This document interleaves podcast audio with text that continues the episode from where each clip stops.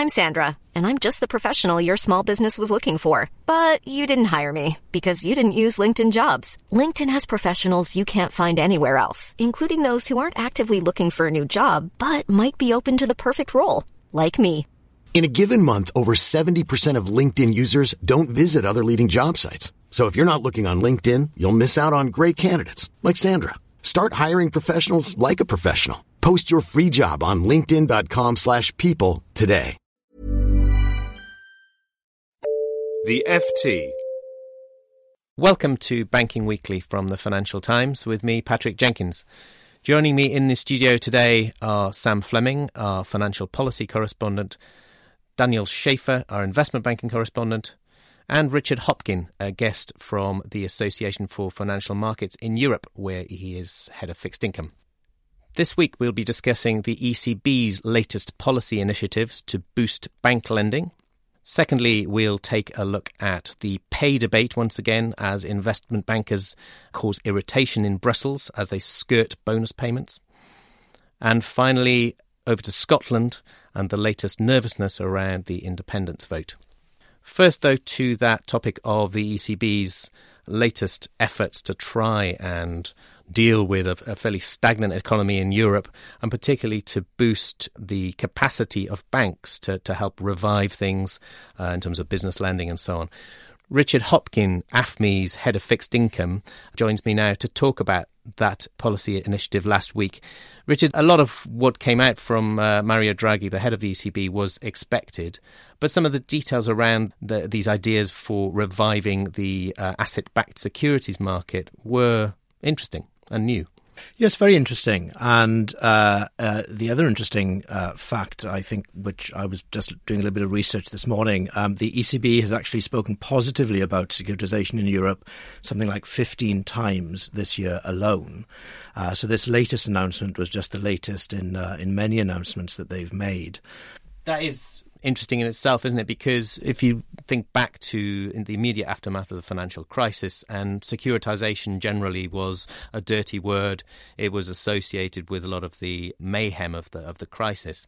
But policymakers have come round to thinking that it's an essential part of the uh, the makeup of markets.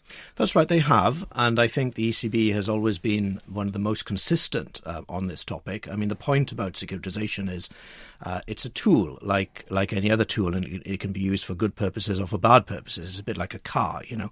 Cars by themselves don't cause accidents. It's the people driving the cars that cause the accidents. So if uh, securitization is, is, is properly regulated and used sensibly, then it can create very positive aspects for the financial markets two main functions. Uh, one, it can provide incremental funding that might not otherwise be available. But secondly, and most importantly, it can also function as a risk management tool to enable banks to free up regulatory capital on their balance sheets and free up space for more lending to the real economy. So, Mr. Draghi's uh, announcement last week, what does it do exactly? Does it address both of those issues? No, it just addresses the funding issue, and perhaps we can come along in a moment to talk a bit more about the capital side of things. On the funding side, um, I, th- I think it's, it is a positive statement. Um, I think the more positive signalling we can have around securitisation, the better. It's um, uh, good, for example, that it includes um, RMBS as well as SME loans.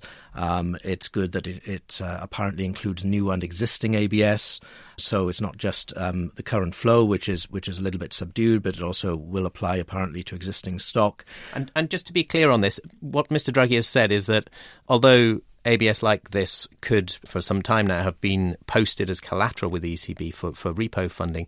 Now there's going to be wholesale purchase of these ABS in the market, as you say, both primary and secondary. That's right, and I think that's the key difference from the support that the ECB has given to date. It's been indirect support so far through the uh, the, the, various repo schemes. Um, this is outright purchases of simple and transparent ABS, which is what President Draghi was referring to. So the big question is, will it work? I mean, this is a small market. It's it shrunk to I think the issuance last year was was less than 40 billion euros, a tiny fraction, about 20 percent of what it was back in 2007. Even if it does work to some extent, can ABS make a difference more broadly to to the capacity of banks to actually lend?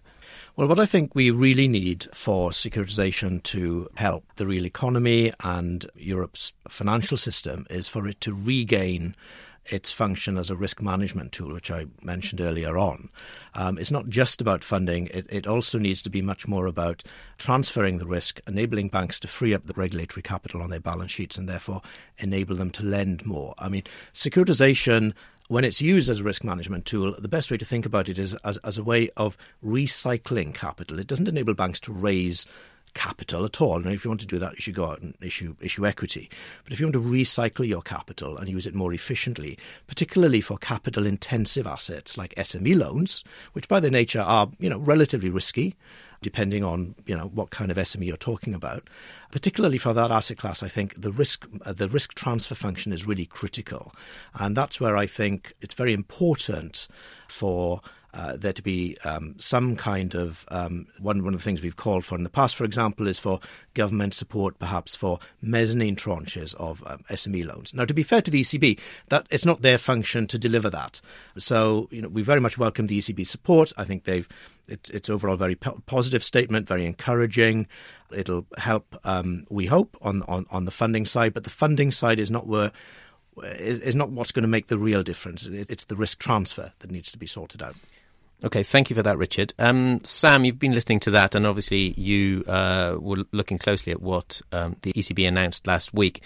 Do you think that industry view is representative of the general sense of what uh, the ECB uh, announced last week? And um, you know what what goes on from here really? Well i suppose there's some uh, skepticism in terms of the size of the market and thus the amount of abs that, that can be purchased by the uh, ecb there were some numbers out this morning from deutsche bank. They've been crunching these numbers suggesting that the the goal the implicit goal that draghi set of a, a 1 trillion euro balance sheet expansion by the ecb to take it back to 2012 levels is pretty challenging if you're trying to execute it via ABS purchases. They also have the TLTRO, which could can contribute uh, that's to that. The, uh, that's the long term refinancing program, which is targeted now, a new one starting this month, Relaunched, I think, yeah. uh, uh targeted at SME lending. Plus, there's covered bond purchases that they can do as well. But certainly, they thought that half of the trillion expansion would be fairly easily achievable. Beyond that, it gets uh, more difficult.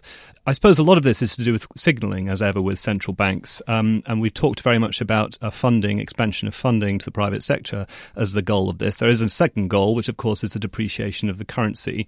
That's clearly an implicit goal rather than an explicit goal, but it's certainly um, that will be one of the things that ECB, some ECB policymakers at least, will be hoping to see as a result of this. And then leaving open a very big question mark, of course, about this the possibility of public QE, purchase of public assets rather than just private private sector assets. Yeah, full blown QE. Full blown QE proper, which really would, I suspect, hit the currency. See how long it takes to get there. Yeah. Um, thank you both for that. Our second topic of the day is back to the vexed topic of investment banker bonuses.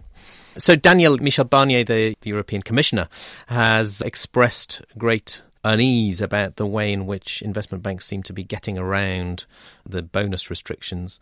What exactly is irking him, and um, does it matter? Yes, it does matter a lot, actually. Several banks in the city of London, international banks, US banks, as well as UK banks, have in the past few months come out with plans to uh, and got them approved by the by the UK regulator to pay so-called allowances, which are fixed payments in, in a similar way as salary, uh, in the sense that they are paid monthly or quarterly, but they are non-pensionable and they can be re- reviewed each year. And they've come out with these plans to to pay allowances because basically they by paying them they want to sidestep the the so-called Euro- European Union wide bonus cap, which basically limits the the amount of bonuses a banker can be paid to up to 100% uh, of salaries or 200% with approval by the shareholders. Now, what Mr. Barnier has done, he's complained to the European Banking Authority in a letter saying he's very worried about the use of allowances and that they might actually uh, contravene the bonus cap rules. The big question, I suppose, is, is, he right? Because presumably these banks, uh, all of whom will have employed some very clever lawyers to come up with the, this construct, I'm sure will have um, operated within the certainly the letter of the new rules. And as you say, uh, it's all been approved by the UK regulator. Isn't this just an outgoing European commissioner having a, a, a bit of fun uh, and rhetoric as he mm. as he leaves his job? The problem is it might not be uh, the case uh, that it's only that because regardless of whether one thinks that they are contravening the law or only the spirit of the law or the letter of the law, the European Banking Authority is, is at the moment looking thoroughly at the uh, use of allowances, and they will come out with a with guidelines on it very soon. And they can, uh, while these guidelines aren't binding uh, and they can't force uh, national authorities to to change their policies on that, they can actually force somebody like the, the, the PRA, the Prudential Regulation Authority in the UK, which is responsible for allowing uh, these allowances, uh, they can force them to say why they are doing this and to explain themselves to the EBA. And in the last resort, the EBA can also force banks directly to change their policies on this. And given that the EBA has been quite skeptical a few months ago when they about the use of allowances when they came out with their review of it. Um, there is actually a chance that they will say this is against maybe not only the spirit but also the letter of the law. It feels like we may be uh, heading for a fight between the EBA uh, as the umbrella organisation for European regulators and the PRA. Uh, we'll keep watching that topic as it unfolds finally, for today, we're looking at Scotland, where 10 days ahead of the referendum there on independence, it seems as if tempers are rising and funds, anecdotally, may be moving from Scottish accounts, bank accounts, and investment accounts south of the border. It's very difficult to know whether this is just rumour or fact, or and if it is fact, then in what quantity. But Sam, you've been taking a look at this as well. What's your sense of um, how big an issue this is? Well, the markets are certainly now really beginning to wake up to the threat of a, a split in the United Kingdom. You've seen the pound down to a 10 month low this morning, uh, small rise in gilt yields, uh, declines in the share prices of Royal Bank of Scotland, Lloyds as well. Um, Standard Life also off. So, uh, uh, really, the leading decliners on the on the FTSE this morning have been the financial institutions uh, most exposed to changes in the currency arrangements between Scotland and the rest of the United Kingdom. It would not be surprising if we saw some people beginning to move their uh, money in, in ahead of a potential split in the United Kingdom, simply because of the risk of redenomination uh, of the currency that they are holding their accounts in. We saw this, for instance, uh, during the euro crisis, where some people moved money out of Greece because they were worried about Greece leaving the euro and their euros being turned into something else. Uh, obviously, the uh, Alex Salmond pitch is that there will be a currency union, and so uh, they would remain holders of pounds in their bank account. But the three main Westminster parties have completely rebutted that, saying that would not be the case. So it would not be surprising, I said, to see some people starting to get jitters. And what does that translate in, in, into in, in terms of real life impact? As I said at the start, so anecdotal suggestions of, of people actually moving their money. You cite the Greece parallel. There, there really was quite a significant movement of funds. If that were to happen in this case, how serious would it be? Well, it would clearly be very serious for the banks most exposed, which are Royal Bank uh, of Scotland, Lloyds, potentially Clydesdale as well, is worth thinking about. The Bank of England has said it will act as lender of last resort for the entire United Kingdom, and so as long as Scotland remains formally a legal part of the United Kingdom, it will be the lender of last resort and therefore provide liquidity if there is a loss of liquidity in any of those uh, financial institutions. However, that obviously then leaves a big question if there were to be a split and there were to be a redenomination about the liabilities being incurred by by those institutions to the Bank of England because of any interventions that it had to make. Mark Carney, the governor, has said very little about this beyond saying that there are contingency plans in place uh, to deal with any um, dislocation that happens in the financial sector. But those contingency plans presumably would include the use of the discount window and other liquidity operations that are pretty generous and very extensive. In the end, the Bank of England can lend as many pounds as it wants if it uh, sees fit to uh, underpin the financial system. I mentioned something there. We've been talking about something that may be happening. We don't know if and in what quantity this shift of funds may be happening. Should it be happening? I mean, from a consumer point of view, is there a logic in this? Yeah, I would have thought so.